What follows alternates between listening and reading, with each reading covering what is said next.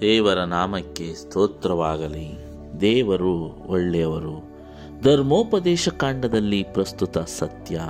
ಈ ದಿನದ ಪಾಠದ ಭಾಗ ಶುಕ್ರವಾರ, ನವೆಂಬರ್ ಹನ್ನೆರಡು, ಹೆಚ್ಚಿನ ಚಿಂತನೆ. ಪ್ರಿಯರೇ, ಪರಲೋಕ ರಾಜ್ಯದಲ್ಲಿ ದೇವರ ಆಜ್ಞೆಗೆ ವಿರುದ್ಧವಾಗಿ ಬಂಡಾಯ ಮಾಡಿದಂತಹ ಸೈತಾನನು ಕ್ರಿಸ್ತನ ವೈರಿಯಾಗಿದ್ದಾನೆ. ನುರಿತವನಂತೆ ತರಬೇತಿ ಪಡೆದ ಜನರಲ್ ತನ್ನ ಎಲ್ಲ ಶಕ್ತಿಯಿಂದ ಕೆಲಸ ಮಾಡಿ ಒಂದು ಸಾಧನ ನಂತರ ಮತ್ತೊಂದನ್ನು ತರುತ್ತಾ ಎಲ್ಲ ವಂಚನೆಯಿಂದ ದೇವರ ಆಜ್ಞೆಯನ್ನು ಪರಿಣಾಮ ಇಲ್ಲದಾಗ ಮಾಡಿದ್ದಾನೆ. ಆ ಆಜ್ಞೆಯು ನಿಜವಾಗಿಯೂ ಪಾಪದ ನಿಜವಾದ ಪತ್ತೆದಾರ ಮತ್ತು ಪರಿಶುದ್ಧತೆಯ ಪ್ರಮಾಣಿತ.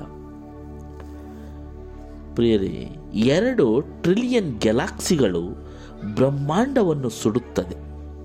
ಒಂದು ನೂರು ಬಿಲಿಯನ್ ನಕ್ಷತ್ರಗಳು ಪ್ರತಿಯೊಂದು ಗ್ಯಾಲಾಕ್ಸಿಯಲ್ಲಿದೆ ಈಗ ಅದು ಅಸ್ತಿತ್ವದ ತತ್ವ ಯಾವುದನ್ನಾದರೂ ಕಲ್ಪಿಸಿ ಮತ್ತು ಸೃಷ್ಟಿಸಿದೆಯೋ, ಅದು ಕಲ್ಪಿಸುವುದಕ್ಕಿಂತ ಅಥವಾ ಸೃಷ್ಟಿಸುವುದಕ್ಕಿಂತ ದೊಡ್ಡದಾಗಿದೆ. ಗುದೀಲಿಯೋ ಅದರ ಕಲಾಕೃತಿಗಿಂತ ದೊಡ್ಡದಾಗಿದೆ. ಅದನ್ನು ಮತ್ತು ಮೀರಿ ದೇವರು ನಮ್ಮ ಬ್ರಹ್ಮಾಂಡವನ್ನು ಕಲ್ಪಿಸಿ ಮತ್ತು ಸೃಷ್ಟಿಸಿದನು. ಈ ಬ್ರಹ್ಮಾಂಡಕ್ಕಿಂತಲೂ ಶ್ರೇಷ್ಠವಾಗಿದ್ದಾನೆ ಮತ್ತು ಆತನು ಅದನ್ನು ಮೀರುವವನಾಗಿದ್ದಾನೆ. ಯೋಹಾನನು ಬರೆದ ಸುವಾರ್ತೆ ಒಂದನೇ ಅಧ್ಯಾಯ ಒಂದರಿಂದ ಮೂರನೇ ವಚನವನ್ನು ನೋಡಿದಾಗ ಇದನ್ನು ಮನಸ್ಸಿನಲ್ಲಿಟ್ಟುಕೊಂಡು ಈ ವಚನಗಳನ್ನು ನಾವು ಆಲೋಚನೆ ಮಾಡೋಣ. ಆದಿಯಲ್ಲಿ ವಾಕ್ಯವಿತ್ತು. ಆ ವಾಕ್ಯವು ದೇವರ ಬಳಿಯಲ್ಲಿತ್ತು. ಆ ವಾಕ್ಯವು ದೇವರಾಗಿತ್ತು. ಆ ವಾಕ್ಯವೆಂಬುವನು ಆದಿಯಲ್ಲಿ ದೇವರ ಬಳಿಯಲ್ಲಿದ್ದನು. ಆತನ ಮೂಲಕವಾಗಿ ಸಮಸ್ತವು ಉಂಟಾಯಿತು. ಉಂಟಾಗಿರುವ ವಸ್ತುಗಳಲ್ಲಿ ಆತನಿಲ್ಲದೆ ಒಂದಾದರೂ ಉಂಟಾಗಲಿಲ್ಲ. ರೇ ದೇವರು ಆಕಾಶವನ್ನು, ಭೂಮಿಯನ್ನು, ಸಮುದ್ರವನ್ನು ನಕ್ಷತ್ರಗಳನ್ನು, ಜಲಚರಗಳನ್ನು, ಗಿಡಮರಗಳನ್ನು, ಲೆಕ್ಕವಿಲ್ಲದಷ್ಟು ಪ್ರಾಣಿ ಪಕ್ಷಿಗಳನ್ನು ವಿಧ ವಿಧವಾದ ಹೂವುಗಳನ್ನು ಈ ರೀತಿ ಅದ್ಭುತವಾಗಿ ಈ ಲೋಕವನ್ನು ಸೃಷ್ಟಿ ಮಾಡಿಸಿ, ಮಾಡಿದನು. ಅವುಗಳನ್ನೆಲ್ಲ ಸೃಷ್ಟಿಸಿದ ಆತನು ಏನು ಮಾಡಿದನು ಎಂಬ ಪ್ರಶ್ನೆಯನ್ನು ನಾವು ಹಾಕಿಕೊಂಡಾಗ ಆತನು ತನ್ನನ್ನು ಕುಗ್ಗಿಸಿಕೊಂಡನು. ಮಾನವ ಮಗುವಾದನು. ಪಾಪರಹಿತ ಜೀವಿತವನ್ನು ಜೀವಿಸಿದನು. ಅನಂತರ ನಮ್ಮೆಲ್ಲರ ಪಾಪದ ದಂಡವನ್ನು ಹೊತ್ತುಕೊಂಡು ಶಿಲುಬೆಯ ಮೇಲೆ ಸತ್ತನು. ಆದ್ದರಿಂದ ನಮಗೆ ನಿತ್ಯ ಜೀವದ ವಾಗ್ದಾನ ಸಿಕ್ಕಿತು. ನಮ್ಮ ಮುಂದೆ ಈ ದೊಡ್ಡ ಸತ್ಯ ಇದೆ. ಹೌದು ಪ್ರಿಯರಿ, ನಿತ್ಯ ಜೀವ ಎಂಬುದು ಹೇಳುವುದಕ್ಕೆ ಬಹಳ ಸುಲಭವಾದಂಥ ಒಂದು ಮಾತು.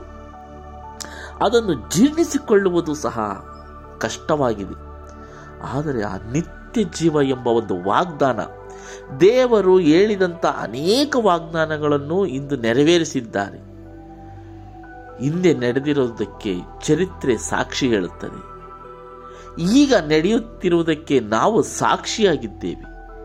ಮುಂದೆ ನಡೆಯಬೇಕಾಗಿರುವ ಒಂದೇ ಒಂದು ವಾಗ್ದಾನ ಬಾಕಿ ಇದೆ. ಅದು ಯಾವುದೆಂದರೆ ನಿತ್ಯ ಜೀವ. ಈ ಒಂದು ಮಹಾಸತ್ಯ, ಈ ದೊಡ್ಡ ಸತ್ಯ ನಮ್ಮ ಕಣ್ಣ ಮುಂದಿದೆ. ಯೇಸು ಕ್ರಿಸ್ತನು ಶಿಲುಬೆ ಮೇಲೆ ನಮಗೆ ತನ್ನ ಕೃಪೆಯನ್ನು ಕೊಟ್ಟನು. ಬದಲಾಗಿ ದೇವರು ನಮ್ಮಿಂದ ಏನನ್ನು ಕೇಳುತ್ತಾನೆ ಎಂದು ಪ್ರಶ್ನೆ ಮಾಡಿಕೊಂಡಾಗ ವಿಷಯ ತೀರಿತು. ಎಲ್ಲವೂ ಕೇಳಿ ಮುಗಿತು. ದೇವರಿಗೆ ಭಯಪಟ್ಟು ಆತನ ಆಜ್ಞೆಯನ್ನು ಕೈಗೊಳ್ಳು.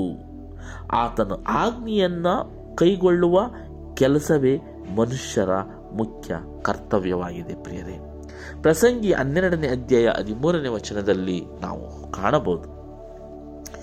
ಪ್ರಿಯರೇ, ನಾವು ಈ ಲೋಕದಲ್ಲಿ ಹುಟ್ಟಿ ಸ್ವಲ್ಪ ಕಾಲ ಜೀವಿಸಿ ಮತ್ತು ಸತ್ತು ಹೋಗುತ್ತೇವೆ.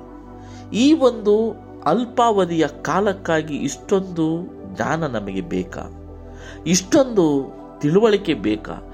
ಇಷ್ಟೊಂದು ತಿಳುವಳಿಕೆಗಾಗಿ ನಾವು ಬೇರೆ ದೇಶಕ್ಕೆ ವಿದ್ಯಾಭ್ಯಾಸಕ್ಕಾಗಿ, ಬೇರೆ ದೇಶದಿಂದ ಮತ್ತೊಂದು ದೇಶಕ್ಕೆ ವ್ಯಾಪಾರಕ್ಕಾಗಿ ಹೋರಾಡುತ್ತೇವೆ. ಆದರೆ ನಾವು ಈ ಲೋಕದಲ್ಲಿ ಜೀವಿಸುವುದು ಸ್ವಲ್ಪ ಕಾಲ ಮಾತ್ರ ಪ್ರಿಯರೇ. ಆ ಸ್ವಲ್ಪ ಕಾಲಕ್ಕೋಸ್ಕರ ಇಷ್ಟೊಂದು ಪರಿಶ್ರಮ ಅಗತ್ಯವಿದೆಯಾ ಎಂದು ಯೋಚಿಸಿದಾಗ ಮನುಷ್ಯರು ಹಾಕಿಕೊಳ್ಳುವ ಒಂದು ಪ್ರಶ್ನೆ ಏನೆಂದರೆ ಸಾಧನೆ.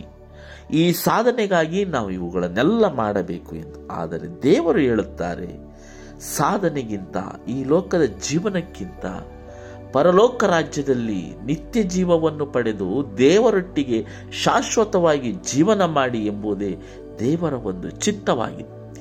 ಮನುಷ್ಯನು ಈ ಪಾಪದಿಂದ ಬಿಡುಗಡೆಯಾಗಬೇಕು, ಅವನು ನಿತ್ಯ ಜೀವ ಹೊಂದಬೇಕು ಎಂಬುವ ಕಾರಣಕ್ಕಾಗಿಯೇ ಯೇಸುಕ್ರಿಸ್ತರು ಮನುಷ್ಯನಾಗಿ ಹುಟ್ಟಿ ಎಲ್ಲ ಹಿಂಸೆ ನೋವುಗಳನ್ನು ತಾಳಿ ಆ ಶಿಲ್ಬೆ ಮರಣವನ್ನು ಹೊಂದಿದರು ಅವರು ಶಿಲ್ಬೆ ಮರಣವನ್ನು ಹೊಂದಲು ಕಾರಣವೇನೆಂದರೆ ನಮ್ಮ ಪಾಪವನ್ನು ನೀಗಿಸಿ ನಮ್ಮನ್ನು ನಿತ್ಯ ಜೀವಕ್ಕೆ ಸೇರಬೇ, ಸೇರಿಸಬೇಕೆಂಬುದೇ ಆತನ ಚಿತ್ತವಾಗಿದೆ. ಈ ಚಿತ್ತವನ್ನು ನೆರವೇರಿಸುವುದಕ್ಕೆ ನಾವು ಏನು ಮಾಡಬೇಕೆಂದರೆ ದೇವರಿಗೆ ಕೈ ಭಯಪಟ್ಟು ಆತನ ಆಜ್ಞೆಗಳನ್ನು ಕೈಗೊಂಡ ಕೈಗೊಳ್ಳಬೇಕು ಎಂದು ಪ್ರಸಂಗಿ ಹನ್ನೆರಡು ಹದಿಮೂರರಲ್ಲಿ ಹೇಳುತ್ತದೆ. ಹೌದು ಪ್ರಿಯರೇ. ದೇವರಿಗೆ ಭಯಪಟ್ಟು ಆತನ ಆಜ್ಞೆಗಳನ್ನು ಕೈಗೊಂಡಾಗ ಈ ಲೋಕದಲ್ಲಿ ಯಾರೂ ಕೊಡುವುದಂತ ಸಂತೋಷಕ್ಕಿಂತ ಹೆಚ್ಚಿನ ಸಂತೋಷವನ್ನು ದೇವರು ಕೊಡುತ್ತಾರೆ. ನಾವು ಪ್ರಕಟಣೆ ಇಪ್ಪತ್ತೊಂದನೇ ಅಧ್ಯಾಯ ನಾಲ್ಕನೇ ವಚನದಲ್ಲಿ ನಾವು ನೋಡಿದಾಗ ಅಲ್ಲಿ ಕಣ್ಣೀರಿಲ್ಲ, ಗೋಳಾಟವಿಲ್ಲ, ಅಲ್ಲಿ ಗೋಳಾಟವಿಲ್ಲ, ಮರಣವಿಲ್ಲ. ಈ ಒಂದು ಅದ್ಭುತವಾದ ಲೋಕವನ್ನು ಕೊಡುವುದಕ್ಕಾಗಿ ಯೇಸುಕ್ರಿಸ್ತರು ಈ ಲೋಕಕ್ಕೆ ಬಂದರು. ನಮ್ಮ ಪಾಪಗಳನ್ನು ಅವರು ಹೊತ್ತುಕೊಂಡು, ನಮ್ಮ ಪಾಪಗಳಿಗೆ ಅವರು ಜಾಮೀನಾಗಿ ನಮಗೋಸ್ಕರ ಪ್ರಾಣವನ್ನು ಕೊಟ್ಟರು ಪ್ರಿಯರೇ. ಈ ಒಂದು ಅದ್ಭುತವಾದ ನಿತ್ಯ ಜೀವ ಬೇಕೆಂದರೆ ಆ ಇಸ್ರೇಲರು ಈ ಲೋಕದ ಕಾನಾನ್ ದೇಶವನ್ನು ಸೇರುವಲ್ಲಿ ವಿಫಲರಾದರು. ಈ ಲೋಕದಲ್ಲಿ ಸಿಗುವಂತಹ ಮಾಂಸಕ್ಕಾಗಿ ಮತ್ತಿತರ ವಸ್ತುಗಳಿಗಾಗಿ ಆಸೆ ಬಿದ್ದರು. ಅದಕ್ಕಿಂತ ಹೆಚ್ಚಾಗಿ ಆಕರ್ಷಣೆಗೆ ಒಳಗಾಗುತ್ತಿರುವ ನಾವು ಯಾವ ರೀತಿ ಹೆಜ್ಜೆ ಇಡಬೇಕೆಂದು ಈ ಪಾಠ ನಮಗೆ ಕಲಿಸಿಕೊಡುತ್ತೆ. ಈ ಪ್ರಸ್ತುತ ಸತ್ಯವೇದದ ಕಾಲದಲ್ಲಿ, ಹೊಸ ಒಡಂಬಡಿಕೆಯ ಕಾಲದಲ್ಲಿ ಬದುಕುತ್ತಿರುವ ನಾವು ಹೆಜ್ಜೆ ಹೆಜ್ಜೆಗೂ ನಮ್ಮನ್ನು ಆಕರ್ಷಿಸುವಂತಹ ವಸ್ತುಗಳು ಈ ಲೋಕದಲ್ಲಿ ಉಂಟು.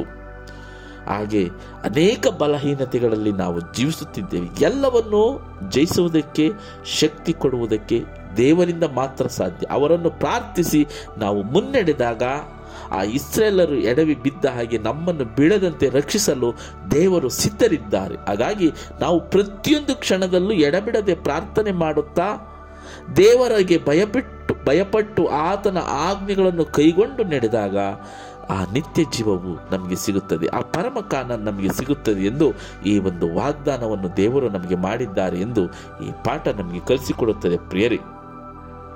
ಪರಮ ಕಾನನ್ನ ಎದುರು ನೋಡುತ್ತಿರುವ ನಾವು, ದೇವರ ಆಜ್ಞೆಗಳನ್ನು ಕೈಗೊಂಡು ದೇವರ ಚಿತ್ತದಂತೆ ನಡೆದು ಎಡಬಿಡದೆ ಪ್ರಾರ್ಥಿಸುತ್ತಾ ಮುನ್ನಡೆಯೋಣ, ದೇವರ ಆಶೀರ್ವಾದವನ್ನು ಪಡೆಯೋಣ ಎಂದು ಈ ಪಾಠ ನಮಗೆ ಕಲಿಸಿಕೊಡುತ್ತದೆ.